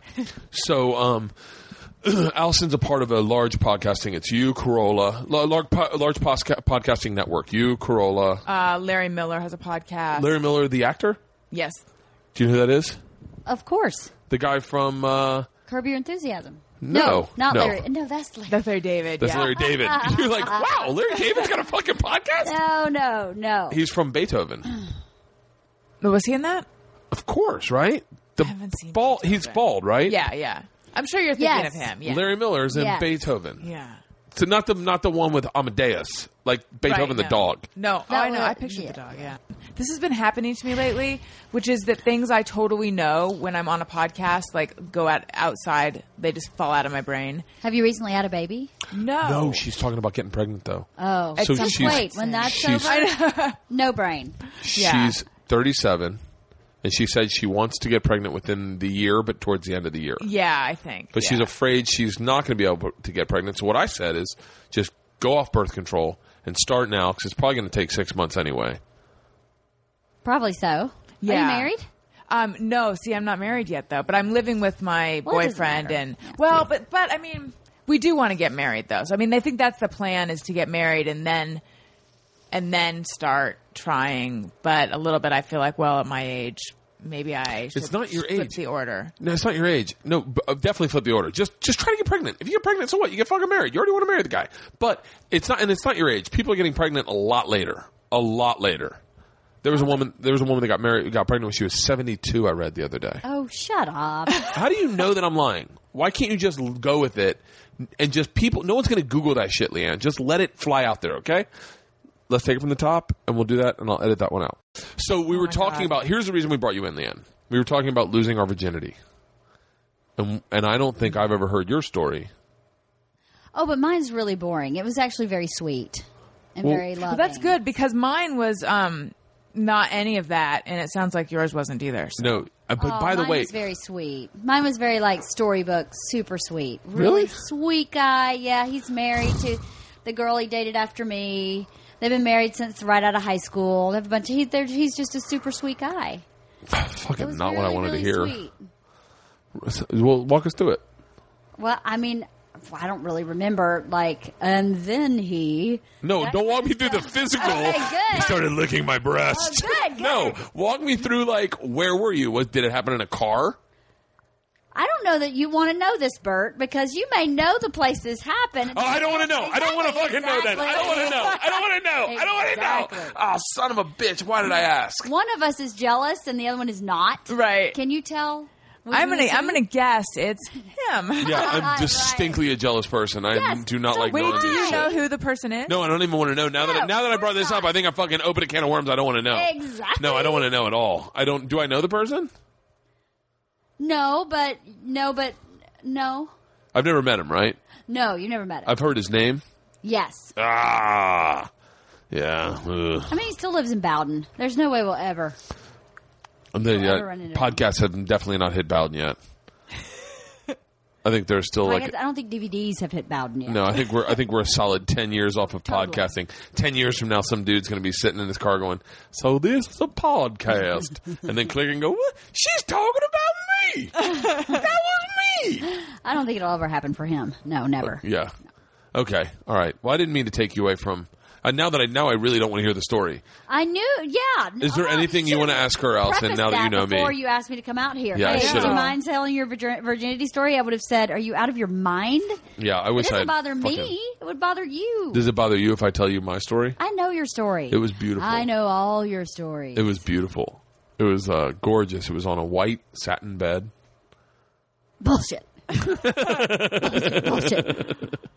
All right, you can go back to the girls. Here's go ahead. What I want to know: this underwear that you bought Bert that he was trying to explain to me. The one with the bulbous, the only fucking underwear I own, Leanne. Oh, I didn't buy that. Isla did. Georgia and Isla. My daughters picked it out because of the color. They're like bright purple and red. Can you describe the underwear? They're called Evolve, and I guess they're from Target. Mm-hmm. And they have like a pucker. But it's the Target. Like a penis pucker. It's the Target on Santa Monica and La Brea. So it's West Hollywood Target. Right. But I think Target's kind of Target. No. No? No. This is a theory I have. Correct me if I'm wrong. Target, their extra larges are in fact double XLs. Because they know. I don't know, but that seems like that's something they would do. Especially like in Colorado and like the Midwest, they think about it. They know that people are larger in those areas. So what there's a theory that what they do is they make their hold on just like Lane Bryant. You think Lane Bryant? Do you think they make their 6 a 6? No, they make it a fucking 8, so that you can buy a 6 and you go, wow, I'm looking. This is a 6, and then you buy it. That they have to do it that way, right? A. Someone either has too much time on his hands, or B, someone has struggled with weight loss for last couple years, maybe. Hold on. He's trying to make himself feel better. No, Target. I don't fit. I wear a Target large now, right? Bullshit. No, I swear to God. Leanne, I swear to God. I wear a Target large, but if you put me in Gap, it's XL. Banana Republic, XL. Target, large. Gap, before that, I was like a double XL in Gap. I go to Target and I wear an XL, and I was like, "But you've lost 40 pounds." No, but I'm saying that. Hi. I'm telling you. Do you okay? Argue. This is going to carry into dinner. I'm telling you. Does it make sense what I'm saying? That Lane Bryant, isn't that the store? Yeah. Lane Bryant makes clothes for overweight women. Right. What you're saying is that when the clientele tends to be overweight, the store might fudge their size. Yeah, skew their sizing to. Flatter or to be more palatable to the clientele. Right. Do you think Lane Bryant's 8 is it? I bet they don't even have real sizes. I don't know what they have. Yeah, but I don't think they carry 6 or 8s though. She brought up a great point. Alison was saying, Leanne, earlier, she was like, I was like, how do I keep my daughters virgins? And she was like, well, get them fat and then they'll always be virgins. She was saying, well, because I was overweight and I was a real late bloomer. Which is such a genius idea, by the way, to just get that stock, right? And sit on that stock. Fat these kids up. Get them fat. Keep them virgins through high school, right? Everyone loves a girl that got skinny. Like, when you said I was overweight, I went, shut up! It's such a mind fuck. Do you remember the girls that lost weight in high school? And they all of a sudden, they showed up 9th grade and they looked hot as shit. And everyone's like, what happened to Shannon? And you're like, and they're like, she lost weight over the summer. And you're like, holy shit, she's smoke. She's hot as shit. You guys know what I'm talking about? Totally. Fucking, this is why I don't do a podcast with my wife. All right, Leanne. Shut up. She does not find me interesting, does not find me funny. I do. I'm sure she does. I do. The first time she ever saw me do stand-up, you know what she said to me? What? I thought you were smarter than that. But then you became smarter on stage. So actually, okay. It was... How did you guys meet? I know that... I think you told me the story on my podcast, but I'm forgetting now. Bowling. We were at bowling. You didn't tell me. I'm sure I probably told you a version, but we were... It was we had met a couple times before. I have no memory of those couple of times. I'd seen her a couple times before. You have mutual friends? Is that how? We did. Okay. Yes. She was writing with a writing partner who their office where they wrote was right at the entrance of Runyon. Mm-hmm. The one girl was a building manager for one of those apartments, so they would write in that office. And so we'd walk by there, and I walked by one time, and I was like, holy shit, she's hot as shit. My buddy Lorenzo was like, oh, let's go meet him. I know her. And so we walked in. Leanne was such a bitch. I was in the middle of a writing session, so they were interrupting. And Bert wasn't, but his friend Lorenzo is very chatty. Mm-hmm. Yeah. So I was like, get out. Right. We're in the middle of writing. So I was really annoyed. So then, and then the next time I saw her was at a yoga class. And I sweat pretty bad, and I was sweating so bad that puddles were forming around my hands and on the thing. And I don't know if she thought it was disgusting or I thought it was funny. She thought it was funny that a human would sweat that much. Yeah, was pretty amazing. I did remember that, but I didn't remember that was him. I didn't put the two and two. And then we met. And mind you, during this time, I'm actually losing weight. This is when I was telling you. I think we talked about this. That I was doing spin class like twice a day, mm-hmm. and and I dropped down to like 186. Then I look hot. We go to this bowling night where I want to say like one of her friends had set it up, and there was a bunch of girls and a bunch of guys, and then married couples, mm-hmm. and the single people all bowled together.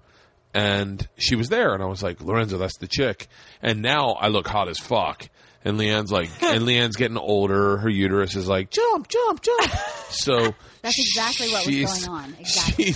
Right. No, she definitely was like, I want a piece of that. And so that's exactly what was going on. Something to the effect of that. Yeah, you were into me. You were definitely into me. Totally. Anyway, that's how we met. So we met at a bowling alley the first time, but I'd met her twice before. Now, would you like my perspective? Yeah, what's your version of it? Good, good.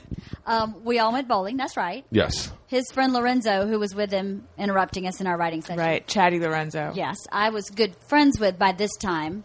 And we were bowling, and I was like, this guy's really fun. He's really funny. But he's not somebody you stay with. He's like 2 dates max, and then we'll be friends forever because we get along great. So now, mind you, I heard that as Sex and the City whore. 2 dates, bang, that. Bang. I'll fuck him twice, and I'll tell stories about him. That's not the way it was at all. The brownies are ready. Okay, tell Papa Jay to take them out of the oven. So I said to Lorenzo, give Bert my phone number. Because he would be fun to hang out with. And then Bert never called me. So I called Lorenzo and was like, did you give Bert my phone number? He said, yes, I did. I was like, well, why hasn't he called me? Yeah. And Lorenzo said, I don't know. Ask him. And handed Bert the phone. I walked in the door at that moment. And he's like, here's that girl that, you know, that wants you. That girl, yeah. And I said, why have you called me? But Lorenzo wanted to have sex with her, too. So Lorenzo goes, we set up a date, and then Lorenzo sent us to a gay bar for dinner. I was like, do you know a good place to take her? And he goes, oh, I got a great place. And he sent us to a gay bar. It was a gay bar. Yeah. We saw Eddie Izzard that night. Not that he's gay, but we definitely saw Eddie Izzard that night. So, so I asked Bert why he hadn't called me, and his response was, for like 10 minutes. Well, why hadn't you called her? I have intimacy issues.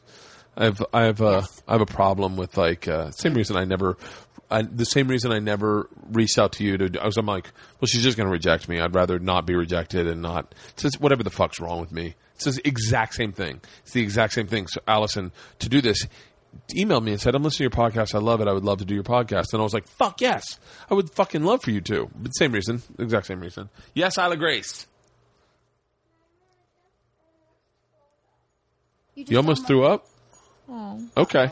Oh, okay. We'll head back in. Pris is in here. I'm coming in, okay? Pris, hop out. Isla, open the door. Come on. Isla, open the door. Yeah, I saw what happened to Mona. All right, shut the door. All right, we should probably wrap this up at some point. Yes. Alison, how did we end our last podcast? Well, I have those segments that I do. I don't have any segments. Those are usually the end ones. I don't have any segments. You have great hair. Oh, my gosh. Really pretty. This old hair? That old hair. I love it. Thank you so much. So pretty. Thank you. Thank you. Thank you. I think you have beautiful hair. I don't. Okay. Shucks. And your hair's awesome, Bert. My hair is. It's fantastic. I've been using Rogaine since I was 20.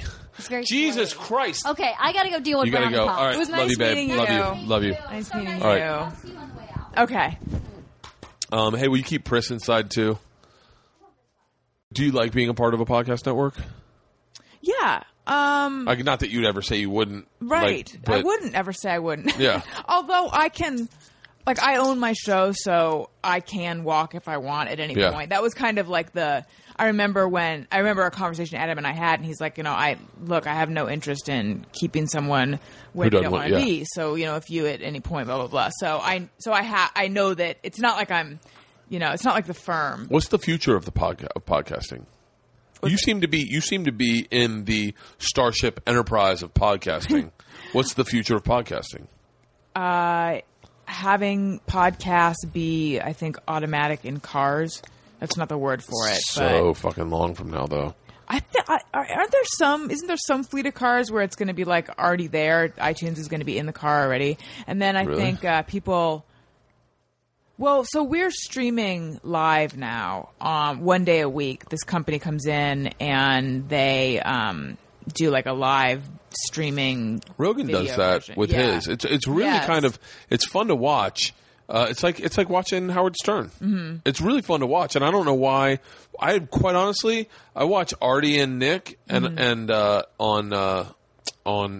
Whatever DirecTV's. Oh. Though they have DirecTV or whatever. Yeah, no, but they have a live. They stream their show live. Mm-hmm. Not live, they tape it. But it's a fun show to watch. You sit on the treadmill just walking, you know, like because I broke my ribs. So, like, I'll walk on the treadmill and I'll watch it. It's a great show. Dan Patrick's show. Mm-hmm. Like, I don't know why Adam or Joe's show isn't on there. Right. Because they're fun as shit to watch. There's totally, I mean, maybe Artie and theirs is edited. Is there stuff you can't say on yours? No, we can say whatever. You can say whatever. There's no one has any restrictions. Mm-mm. It's fucking amazing. Yeah. It's the future of podcasting, and you are Sacagawea. I don't know. It'll be interesting to see what the future is. So can I just tell you, though, something going back to the thing we were talking about at the very beginning? Yes. With the whole you asked, or we were talking about if we ever search, like, the thing that we wouldn't want someone to say. Yeah. So I had searched Alison Rosen fat to see if anyone was – because that – I was always waiting. I'm like, it's just a matter of time before people start calling me fat. And I – Why do you say that? You're not fat. Thank you. But even if you were? Because I spent so much of – because honestly, it's probably like body dysmorphia would be actually what it is. Like, I just don't have a realistic sense at all of what and who I am. Yeah. And I think that – and I think also for a long time I didn't – for a long time I tried to hide the fact that I used to be fat. Oh, own that shit. I know. Well, now I do. I realize that's the easiest. But it would be like if I was with I used to be gay in college. No, I'm kidding. Same. No, if I was with a guy that I like, if I was on a date or something, and I ran into someone I knew, and if they ever said like, "You look great," or like, "You've lost weight," I would feel like, "Ugh," like, "Oh, I don't want him to know what I used to be like," or whatever. Really? I went through a phase where I felt that way. Yeah. I don't at all anymore, though. But so anyway, this was at the time though where I think just. At the beginning, maybe when I started on The Adam Carolla Show and all of a sudden there were more people talking about me online, I was like, is this what they're saying? I bet this is what they're saying. And I was like, they aren't saying this.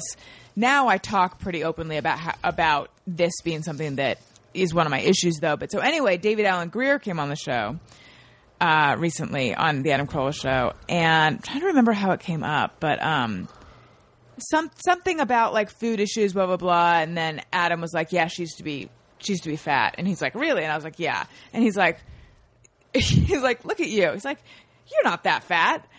But the way it came out was so like that those were the words. You're not that fat. And I was like, I'm not that fat. And so then it turned into this funny thing where he was trying to backpedal kind of. Yeah. But he definitely said, you're not that fat. And then he's like, was like wanting to, he's like, let me check you out. And that's so funny. It was funny, though. Like, it was really funny. But now people all over the place are making – like, on videos or on Facebook or Twitter, the comment is, you're not that fat. Like, I was joking yesterday on my tombstone. It's going to say, Alison Rosen, she wasn't that fat. Because now – because now everyone – it's because – you don't have any control over that either, what they put on your tombstone. God forbid. I can blow in a request. So, but it's taken on a life of its own. That is what everyone is saying about me now. She's not that fat. But people who don't know what we're talking about, I feel like if they're just looking at comments, they're just going to be like, what? You know? So, Point is, now I have a feeling if I were to search it, it would be all over the place. No, you're not that fat. No, I know what you're saying, though, because I definitely like that body dysmorphia. Yeah. I will always – and I still have a double chin, but I won't shave my beard because I'm terrified of what I look like without a beard. Because even though I've lost weight, I know that my face is still a fat fucking face. And I remember my dad – God. My dad I have a host of issues with my dad, but just base issues, nothing bad. He wasn't a bad dad. He was a great dad. But he definitely – there was a sensitivity level that he just lacked. Yeah. And like I'd grown a beard and I felt like I looked good. And we were in Vegas, me and my whole family and my sisters, my dad, my mom, my kids, my wife. And he was like, buddy, please. The art of shaving is right across the hall. Let's me and you go in there and get clean shaven. Please do it for me. Please. And I was like, okay. In my head, I was like, I'll do it for him because I had been partying that weekend in Vegas. I know I was driving him nuts because he gets very nervous about like if I drink late, he keeps him up.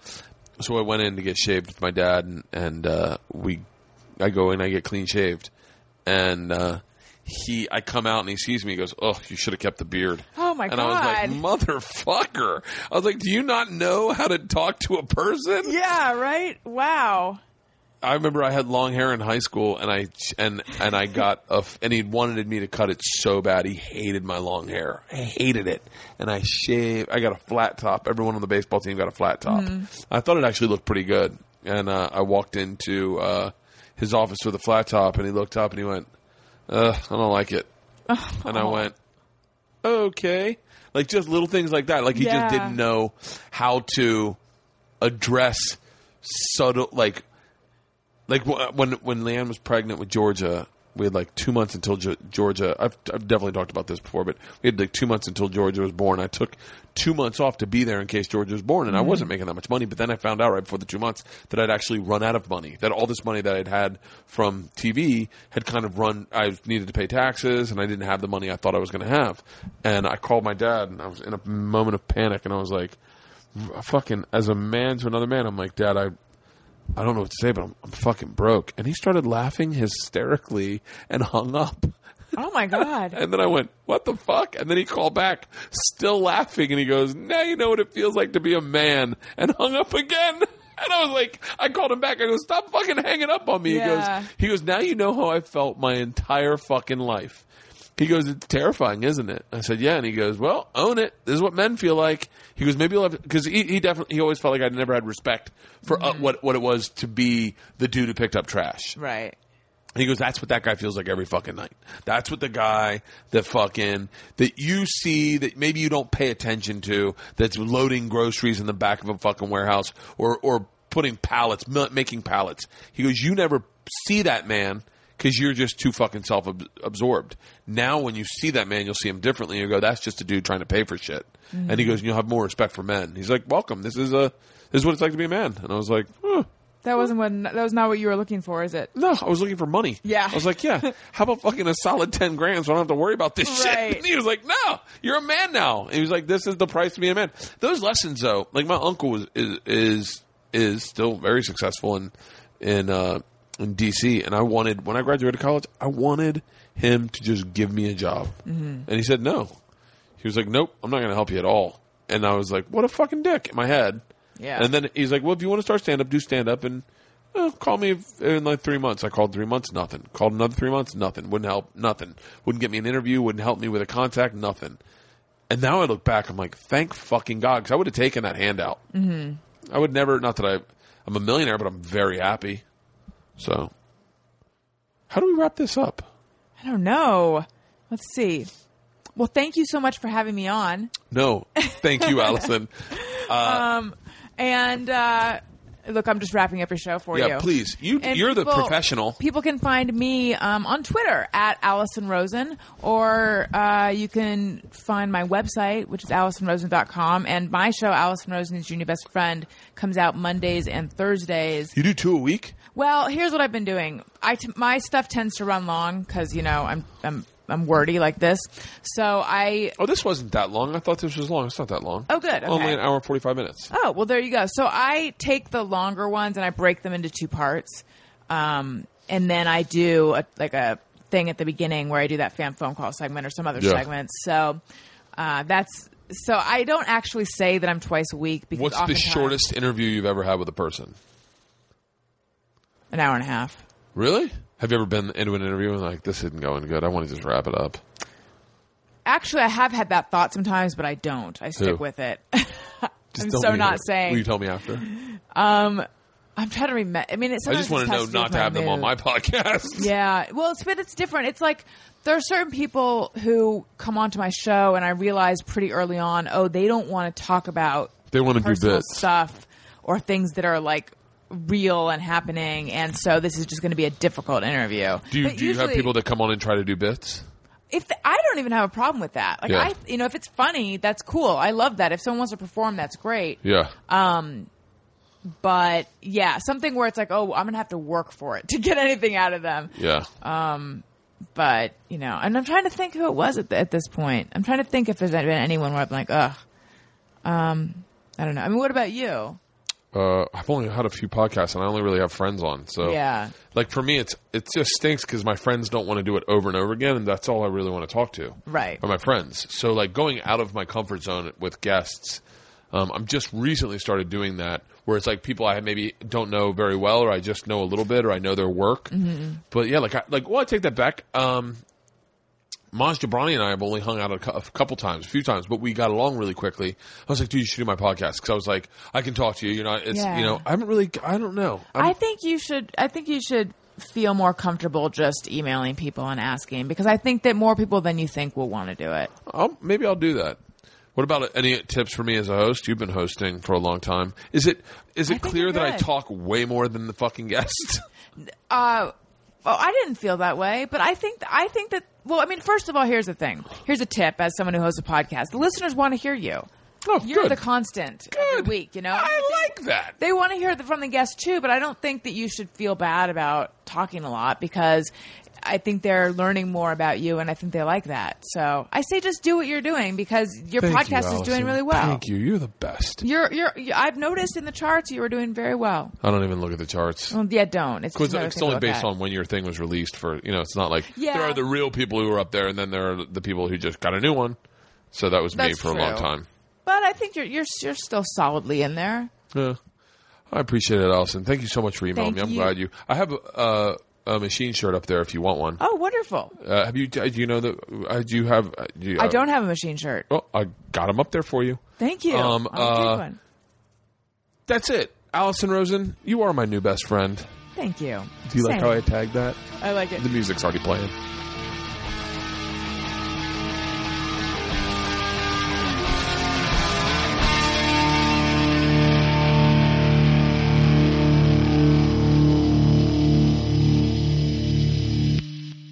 This episode was brought to you by The Machine.